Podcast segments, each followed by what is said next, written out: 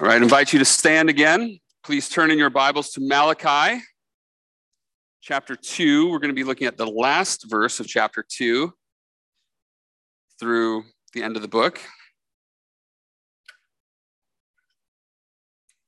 If you have the Pew Bible, that is on, on page 802. Malachi 2:17 through 4 6. Again, please pay attention to the reading of God's holy word. You have wearied the Lord with your words, but you say, How have we wearied him? By saying, Everyone who does evil is good in the sight of the Lord, and he delights in them. Or by asking, Where is the God of justice? Behold, I send my messenger, and he will prepare the way before me. And the Lord whom you seek will suddenly come to his temple. And the messenger of the covenant in whom you delight, behold, he is coming, says the Lord of hosts. But who can endure the day of his coming? And who can stand when he appears? For he is like a refiner's fire and like a fuller's soap. He will sit as a refiner and purifier of silver, and he will purify the sons of Levi and refine them like gold and silver. And they will bring offerings in righteousness to the Lord. Then the offering of Judah and Jerusalem will be pleasing to the Lord as in the days of old and as in former years. Then I will draw near to you for judgment. I will be a swift witness against the sorcerers, against the adulterers, against those who swear falsely, against those who oppress the hired worker in his wages, the widow and the fatherless, against those who thrust aside the sojourner and do not fear me, says the Lord of hosts. For I, the Lord, do not change. Therefore, you, O children of Jacob, are not consumed. From the days of your fathers, you have turned aside from my statutes and have not kept them. Return to me, and I will return to you, says the Lord of hosts. But you say, How shall we return? Will man rob God? Yet you are robbing me. But you say, How have we robbed you? In your tithes and contributions. You are cursed with a curse for you are robbing me, the whole nation of you.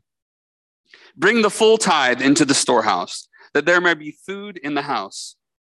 And thereby put me to the test, says the Lord of hosts, if I will not open the windows of heaven for you and pour down for you a blessing until there is no more need. I will rebuke the devourer for you, so that it will not destroy the fruits of your soil, and your vine in the field shall not fail to bear, says the Lord of hosts. Then all nations will call you blessed, for you will be a land of delight, says the Lord of hosts. Your words have been hard against me, says the Lord. But you say, How have we spoken against you? You have said, It is vain to serve God. What is the profit of our keeping his charge or of walking as in mourning before the Lord of hosts? And now we call the arrogant blessed. Evildoers not only prosper, but they put God to the test and they escape. Then those who feared the Lord spoke with one another. The Lord paid attention and heard them, and a book of remembrance was written before him of those who feared the Lord and esteemed his name. They shall be mine, says the Lord of hosts, in the day when I make up my treasured possession, and I will spare them as a man spares his son who serves him. Then once more you shall see the distinction between the righteous and the wicked, between one who serves God and one who does not serve him. For behold, the day is coming, burning like an oven, when all the arrogant and all evildoers will be stubble. The day that is coming shall set them ablaze, says the Lord of hosts, so that it will leave them neither root nor branch. But for you who fear my name, the Sun of Righteousness shall rise with healing in its wings. You shall go out leaping like calves from the stall, and you shall tread down the wicked, for they will be ashes under the soles of your feet on the day when I act says the Lord of hosts. Remember the law of my servant Moses, the statutes and rules that I commanded him at Horeb for all Israel. Behold, I will send you Elijah the prophet before the great and awesome day of the Lord comes.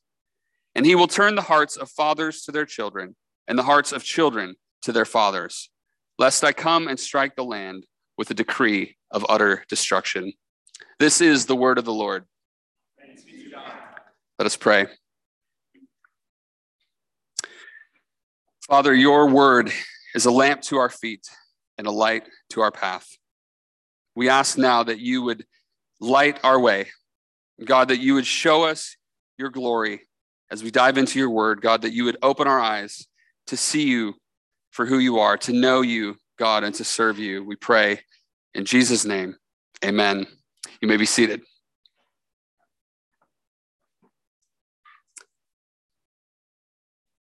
Well, we finally made it. We've come to the end. Counting last summer when James preached through Jonah, we've spent about 40 weeks in the minor prophets. We're now at the end of Malachi, we're at the end of the Old Testament. And this is a perfect time of year to be talking about the end of something. It's kind of symbolically the end of spring with Memorial Day tomorrow. It's the end of the school year. Graduations have happened and are happening. And it is big changes for a lot of people. On Friday evening, we had Lily's graduation at Valley Christian. And in the salutatorian speech, she talked about the difference between a graduation and a commencement. She encouraged her fellow students to look at this as more of a commencement than a graduation, although it still is a graduation, is an end to something. But she said a commencement is a beginning of a new thing, it's a sending out. And that was a great encouragement to hear someone that age think profoundly about those things, right? This isn't just the end of, of something that we've done for all these years. This is the beginning of a new stage and to trust God and to go out into the world being sent out by Him into this new stage of life. I think this is a great reminder for us as we think about transitions in this life. The end of one thing almost always means the beginning of something else. There's an anticipation of change. There's a looking forward to something that is ahead, whether it's seasons, whether it's dates on a calendar, stages of life, stages of a church life. For us, there's lots of excitement in store over the next year or so as we are making these changes with the Stevens Point church plant. There's going to be a lot of good things coming, a lot of great opportunities to trust God as we also do some hard things in letting people go and, and sending people out. And we need to trust God as a church to stretch us and to grow us in this process. It's not just an, an end of something, it's a beginning of something new. So that's kind of on the horizon for us. But I also want us to think more immediately. As we head into the summer, many of us will be busy with a lot of different things. Our schedules are going to fill up. And my encouragement is don't check out from church and don't check out from your own spiritual growth, right? It's easy to just say, oh, this is the time to chill, right? I've, I've put in all this hard work. Now it's time to put my spiritual life on the shelf. It's time to put church on the shelf and just coast through the summer. As we dive into the Psalms, want to encourage you to engage in God's word. That handout that we have in there with the schedule there's a reading schedule on there. If you if you're someone who needs some structure and you want to read through the psalms and and meditate through the psalms each week there's a listing of different psalms that you can read through. Do that. As we look at our topic of a praying church and we read through the book and we engage in our summer co- conversations come and be engaged. Engage with god's people. Engage with the lord so that's my my encouragement and my plug for you for the summer but before we get there, before we dive into the Psalms, we need to finish up Malachi. I think a good phrase that might summarize Malachi is so close, but so far away. God has been promising restoration, the restoration of his people after the exile. There are signs that things are moving in the right direction with the people coming back to the land, with the temple being rebuilt, with the priesthood being reinstated. But despite all of that, all is not well. Pastor James walked us through the first two chapters last week as we saw symptoms of spiritual decline. Despite the fact that, that things were going in the right direction, in some ways, the external changes were not matched by the internal changes that God was looking for, that internal heart change.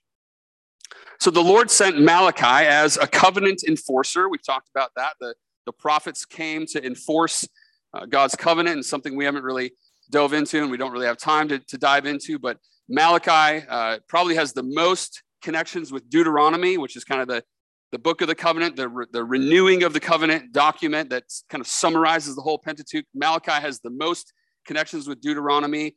Of all the minor prophets. So Malachi is coming as that covenant enforcer to say, This is what God asks of his people and be reminded of those things. So he came with the message, this message from the Lord in the form of six disputations. The pattern that we see in, this, in these disputations is that God comes with a charge to his people, and his people come back with a question of the Lord. And we can kind of see in some of these, maybe there's a, a, genuine question, and some of them, maybe there's a little bit of sarcasm or cynicism in the way they ask these questions of the Lord. And then God answers his people. God genuinely answers his people, and then there is an application of what they are to do. So, this is a really great pattern that we see here. Um, last week, we looked at the first three disputations. This week, we're going to be looking at the second half. And this, this, is something we've pointed to, especially when we're in the Old Testament. We, we talk about this some. This is a chiastic structure. So you can think about it as like a, a sideways pyramid. So it's like A, B, C, and then C, B, A. So it has this pattern of going one way, and then there's a middle point. So you could have A, B, C. Maybe there's one middle point, and then it goes back to B, A. And that whatever that C is, that's the that's the pinnacle. That's the thing that is to be highlighted. Um, you can't really do it vert- or, uh, yeah, vertically on on paper, you know. So it's we see it kind of that horizontal way.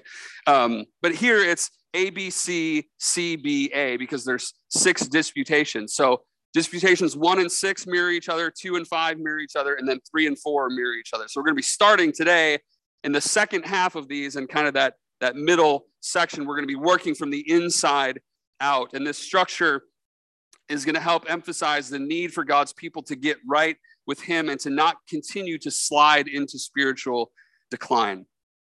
So let's look at that then. And as we do that, look at that structure, I want us to consider the question, both for the original audience of Malachi in the fifth century BC, and then us here today. The question I want us to think about is whose side are you on? Whose side are you on?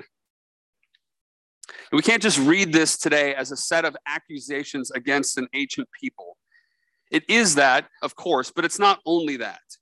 We must be able to see ourselves in this text as the Church of Jesus Christ in 2023. We must be able to see ourselves in this text. And we must see that though some of these external struggles of God's people here at the end of the Old Testament in Malachi were definitely specific to their time and place, the internal struggles that they had to trust God and to remain faithful to Him in a hostile world, those do not change. Those are things that we still struggle with today. And the good news for us today, has, as has always been true for the people of God, is that God is faithful, that He will fulfill His promises to His people. So, as we consider this, whose side are you on question, we're going to do so with this reminder of God's faithfulness to His promises kind of as this overarching structure of these three disputations here at the end of Malachi, the second half of Malachi. In each of these disputations, we're going to see the grace and the mercy of God to his chosen and beloved people highlighted. So if you're taking notes, there's a whole back page there on the back of your worship guide if you're if you're a note taker. We're going to see three things. The first is that God promises to purify his mixed up people. This is from 217 to 35. God promises to purify his mixed up people.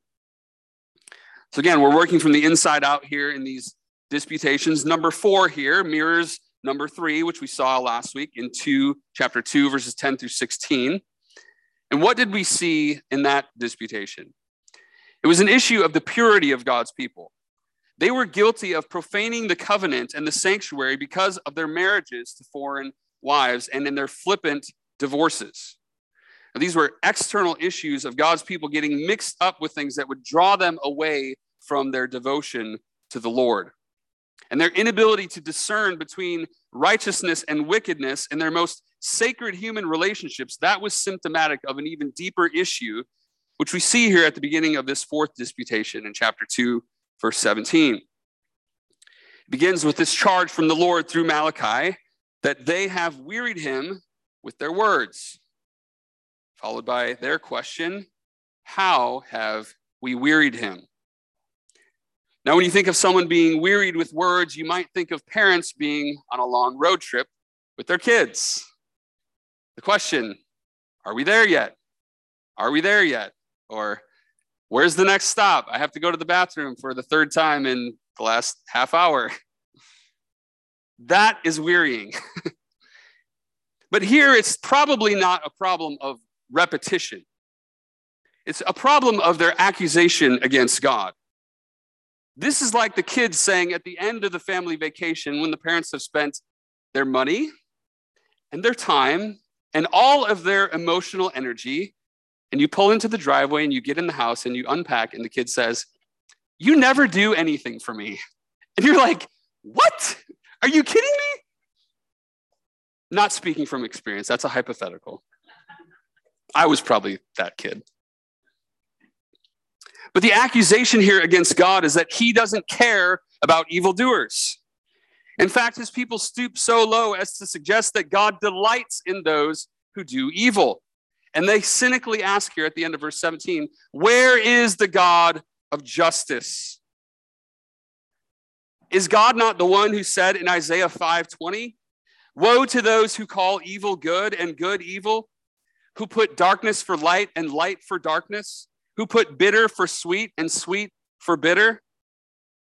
God does not have a problem here. The people have a problem. Their external lives have been so mixed up with sin and the inability to, to distinguish between what the Lord has commanded and what they are doing for their own pleasure that they can no longer distinguish between what is good and what is evil. The questioning here and the cynicism is a weariness to the Lord that he will properly deal with. That's what we're going to see in verses 1 through 5 of chapter 3, how the Lord is going to deal with his people. God promises here in chapter 3 to send his messenger to prepare the way for the Lord. And we'll see at the end of chapter 4 that there is a connection here with this messenger and with John the Baptist. But it's not just only speaking of a future earthly prophet who will come. The Lord himself promises that he will come. When it speaks of this messenger of the covenant in whom you delight, who is coming, the Lord is speaking of himself. And then the Lord hits them with this penetrating question in verse 2. But who can endure the day of his coming, and who can stand when he appears? Will you, faithless people who doubt my love for you, and you who bring your polluted sacrifices, and you priests who offer these polluted sacrifices, and you who marry foreign wives and get ensnared by their false gods, able to endure on, and to stand on the day of the Lord's coming? And of course, the answer is no, at least not on their own. But God will, as He has promised to do, God will deal with their evil and their wickedness. The imagery here is shocking. It compares God to a refiner's fire or to a fuller's soap. God is going to melt away the impurities. He's going to cleanse his people of their filth so that their previously tainted offerings will now be righteous and pleasing to the Lord. This purifying imagery here continues when the Lord declares in verse 5 that he will swiftly draw near in judgment against those who are covenant breakers. And it lists seven things here. Seven is kind of this whole number in, in the Old Testament, that kind of this symbol of completion or fullness. There are seven things that are listed here that the Lord is going to bring judgment against sorcerers, adulterers, those who swear falsely, those who oppress the hired worker and his wages, and the, who oppress the widow and the fatherless, those who thrust aside the sojourner, and those who do not fear the Lord. God is going to deal with all of those people and all of those things he will answer the false accusation that he is not a God of justice. He will purify his people and he will punish evildoers on the day of his coming. So that's the fourth disputation. God promises to purify his mixed up people. The second thing we'll see is that God promises to return and to bless his stingy people. God promises to return and to bless his stingy people. This is chapter 3, verses 6 through 12. Okay, are you ready? Brace yourselves. The pastor is about to talk about tithing here. Okay? just so you know, I don't have a problem talking about money. I've been asking people for money for about 23 years. Well, actually, I've been asking people for money my whole life. been asking my mom for money uh, my whole life. But I've been formally, in a ministry context, asking people for money for 23 years. Six weeks after I got saved in college, I went on a mission trip to Alaska. I had no idea what I was doing. Someone helped me write a prayer letter and sent it out, raised some support to go on that trip. Uh, we spent 10 years, obviously, in China as missionaries, raising support that whole time, raised funds for the church plant. So I have no problem uh, talking about money, not shy to do that. And if you've been here a lot, you know that we don't talk about money here a lot. So if this is your first time with us and you're like, all this church does is talk about money, just ask somebody who's here. We rarely talk about money. But we do give updates at our congregational meetings about budget things. And when the Bible addresses money, we're going to talk about money. But we're not going to go cherry pick a bunch of verses to make you guys feel guilty and, and make you give more. This is also not a warning and a, a kind of reminder hey, guys, we're planting a church in Stevens Point and sending people out, and we're losing a bunch of people. So you better step it up. We're not trying to do that, not trying to guilt trip anyone. Just like the issue in chapter one with the offerings of polluted sacrifices, this is ultimately a heart issue. I'm not going to get into all the nuances today of the Old Testament tithes and the many different requirements and the different percentages. Also, just a reminder that there is no specific New Testament command to give 10% of your gross income to your local church. But a reminder that Jesus did talk more about money than he talked about any other topic. And like most of his teaching, there is an outward expression of an inward reality that's really the issue. So as we read Malachi, remember that. This is about our hearts, it was about their hearts. Paul talks about giving in 2 Corinthians 8 when he describes the generosity of the churches in Macedonia who overflowed with the wealth of generosity despite their afflictions. He says that they gave beyond their means and that they also gave their very selves to the Lord and to Paul as, and his companions for the work of the Lord. Paul calls their sacrificial giving an act of grace, and he urges the Corinthians to likewise excel in this act of grace. Then he ultimately points to Jesus, who, though he was rich, yet for their sakes, indeed for our sakes, Jesus became poor so that we by his poverty might become rich. Obviously, this is not speaking about earthly riches, as we'll see here in Malachi. This isn't a guarantee that God will make you rich if you give more money to the church. In fact, it is, as with everything, a heart issue. This is clear in 2 Corinthians 9 when Paul goes on to talk about sowing bountifully and reaping bountifully instead of sowing and reaping sparingly. He says in verse 7 each one must give as he has decided in his heart not reluctantly or under compulsion, for God loves a cheerful giver. At the end of the day, you should not give to the church and to the work of the Lord out of a sense of duty or compulsion, but you should give cheerfully. So let's come back to our fifth disputation here in Malachi 3. What was going on here? First, we need to see God's mercy and long suffering despite his people's sin. Look at verse 6. For I, the Lord, do not change. Therefore, you, O children of Jacob, are not consumed. From the days of your fathers, you have turned aside from my statutes and have not kept them. Despite their sin, despite their rebellion, God does not abandon his people. He does not leave them to wallow in their sin and misery. We see here in verse 7 the same call that we saw at the beginning of Zechariah. The Lord says, Return to me, and I will return to you. That's the charge here from the Lord in this fifth disputation.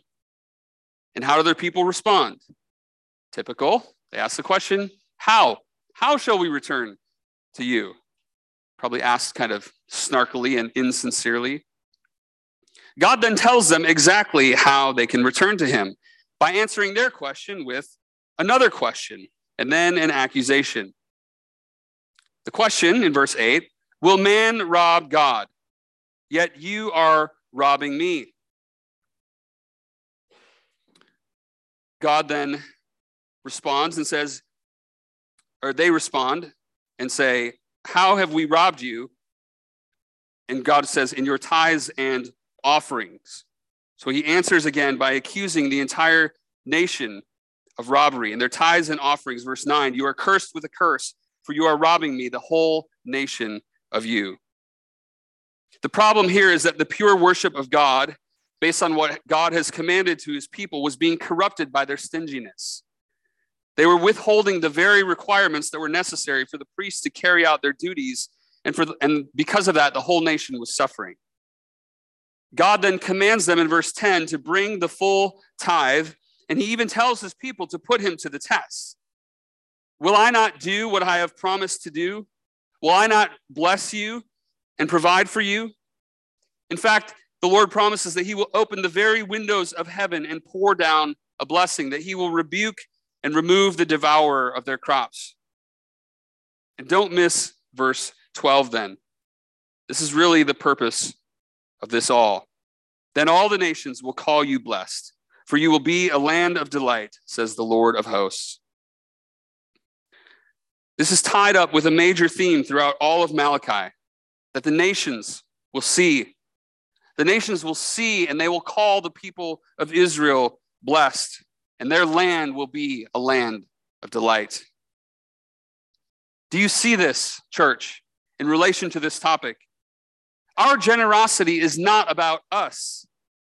It's not about some prosperity gospel garbage that says if you just give more of your money to the church, God's going to bless you. You'll be driving that Mercedes, you'll be living in that fancy house out on the lake. You'll be able to maybe get your private jet, right? It's not what this is about. That's not the message of the church. That's not the message of the gospel. First of all, that emphasis is completely individually focused. It's this idea of me giving so I can get something in return. The focus here, the focus in our churches should be the corporate aspect. The work of the church is not paying my salary and James's salary. The work of the church is not keeping the lights on so we have a place to gather. Those things all are true and they're necessary, but they're completely secondary. The focus is on the church being able to do the work of ministry that God has called us to do, so that the nations, i.e., the surrounding community in Oshkosh and beyond, will call us blessed. That this place where we meet will be a place of delight and refreshment for weary souls.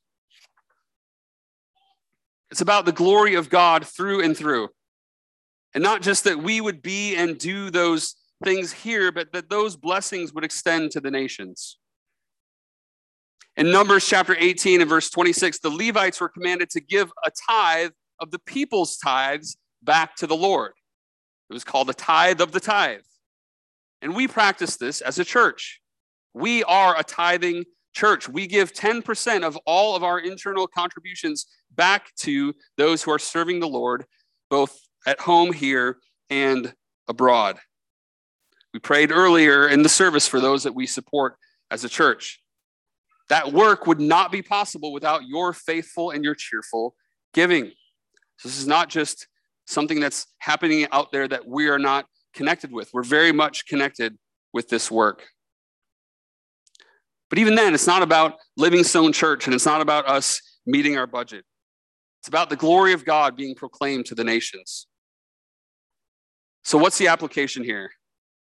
Well, I want you guys to all come down, take your commitment card, go back home, pray about it, feel guilty, come in. No, we're not doing that, right? That's not what this is about. But I will send you home with a bigger challenge. The question Am I robbing God? I'm not just talking about your money, your treasure. We can think about this in terms of the three T's. We can think about our time, and our talents and our treasures. Are you and I, are we as God's people making the most of what we've been given? Are we being good stewards of what we as 21st century Americans have been so ridiculously blessed with? This is a question of discipleship. It's a question of obedience to the Lord. We all have areas where we need to return to the Lord. The word literally here in the Hebrew is repent, turn back to the Lord. As we evaluate our lives in the light of God's mercy and grace, may we be reminded that God promises to return and to bless his stingy people. Now let's look at our final section. Chapter 3, 13 through 4, 3. God promises to remember and spare those who serve and fear him. God promises to remember and spare those who serve and fear him. The sixth disputation here mirrors the first disputation about God's love, where God declared his covenant love and faithfulness to a people who questioned God's love for them. There in the first disputation, God reminded them of his gracious electing love for Israel and that he made a distinction between the righteous and the wicked. That theme is picked back up here. The Lord's charge is, verse 13, Your words have been hard against me, says the Lord. The people respond then with their typical question How have we spoken against you? And again, God answers, repeating their accusations against him back to them in verses 14 and 15. You have said, It is vain to serve God. What is the profit of our keeping his charge or of walking as in mourning before the Lord of hosts? And now we call the arrogant blessed. Evildoers not only prosper, but they put God to the test and they escape. Essentially, here they are saying, Why should we waste our time and our talents and our treasures in the service of God when all we get is hatred and mockery from the world around us? Why should we keep going? Why should we keep doing this when it's so difficult? They point to those who do evil and not only get away with it, but appear to prosper as they test God and they escape. Now, this question of the prosperity of the wicked is something that the psalmists wrestle with, especially Psalm 73, which is one of my favorite psalms. I'd encourage you to go back later today and, and read through Psalm 73, take some time to meditate on it. The psalmist begins Truly, God is good to Israel, to those who are pure in heart. Begins with this lofty praise of God and his goodness, but very quickly his tone changes right away in verse 2. But as for me, my feet had almost stumbled, my steps had nearly slipped, for I was envious of the arrogant when I saw the prosperity of the wicked. The psalmist looks out around him and says, what is going on, God? I'm sitting here trying to live for you, trying to be faithful for you, to you, and look around at all these people who don't give a rip, and they're just, everything's fine, right? At least on the surface. It looks like everyone is prospering. But then he goes on to describe how the wicked get away with their sin, even to the point uh, later on in the psalm, he describes how the, the wicked say, How can God know? is there knowledge in the Most High.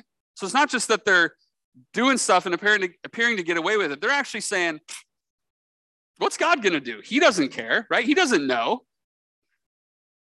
This is the height of arrogance and defiance of the Lord.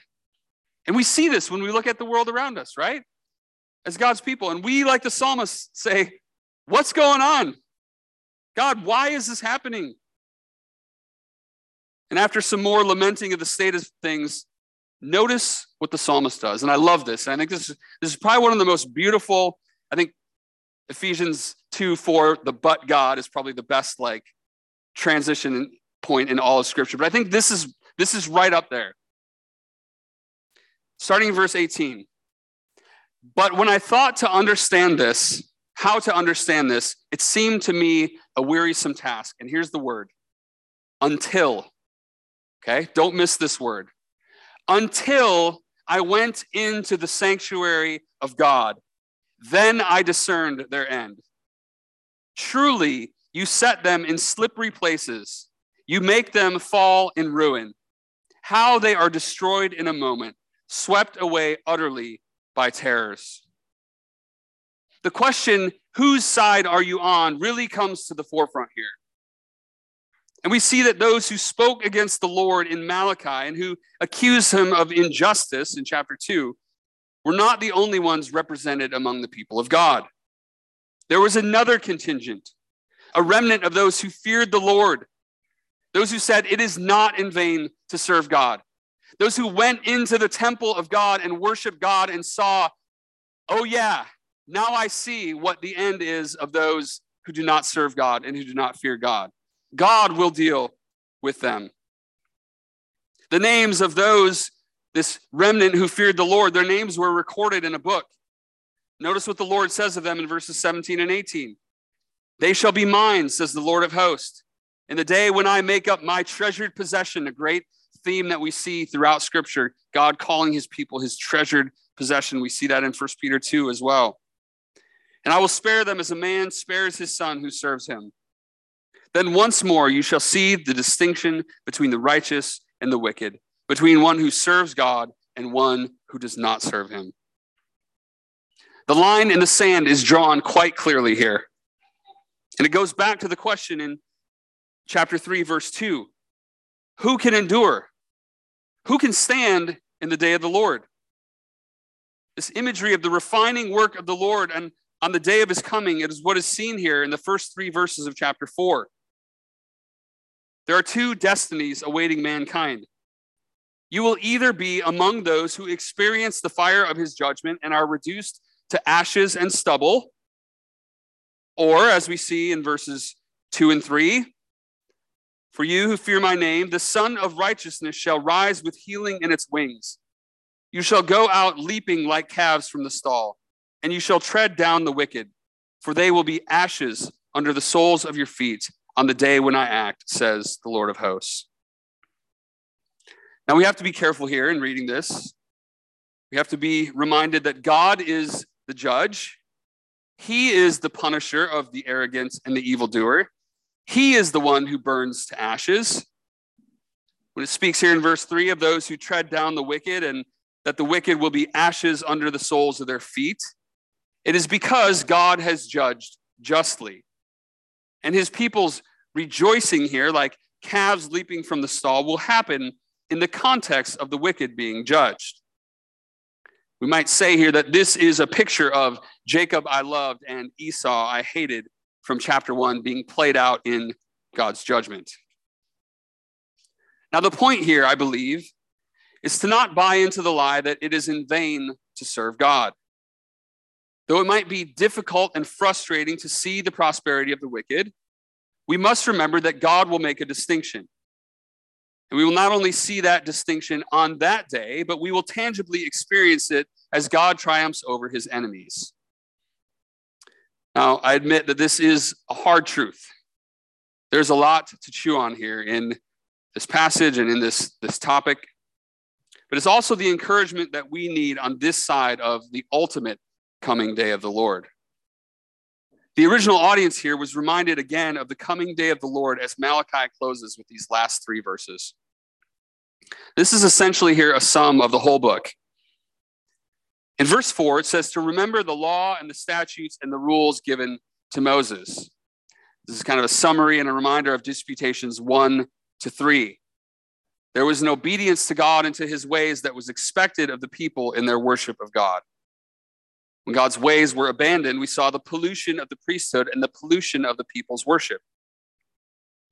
Verses four, 5 and 6 then summarize disputations 4 through 6 and how the people were to prepare themselves for the coming day of the Lord. Now, this promised coming of Elijah here, who comes before the great and awesome day of the Lord, points to John the Baptist coming to prepare the way for Jesus. Verse 6 is quoted in Luke 1:17 when the angel of the Lord appeared to Zechariah in the temple and told him of John's birth. John the Baptist would be the final Old Testament prophet, the final earthly messenger who would declare the word of the Lord to the people of God in preparation for the arrival of the prophet. The one, as we saw in the children's message in Hebrews 1, through whom God has spoken to us in these last days Jesus, our prophet, priest, and king. The Old Testament then ends with a warning here in this last part of verse 6. lest I come and strike the land with a decree of utter destruction. And we are meant to feel the weight of these concluding words. We are to consider, as we read this, the question again whose side are we on? Will we be among those on the receiving end when God comes to strike the land with a decree of utter destruction? Or will we be the blessed nation, like we saw in chapter 3, verse 12, who will be a land of delight? The dividing line is clear. And what is the line? Again, it's the person and work of Jesus Christ. Not only is the life of Jesus the literal dividing mark of human history in our calendars, right? BC and AD, which is just kind of mind blowing in and of itself. But Jesus and where you stand with him is the dividing marker between all human relationships. It's sometimes the dividing marker among families, it's a dividing marker among closest relationships.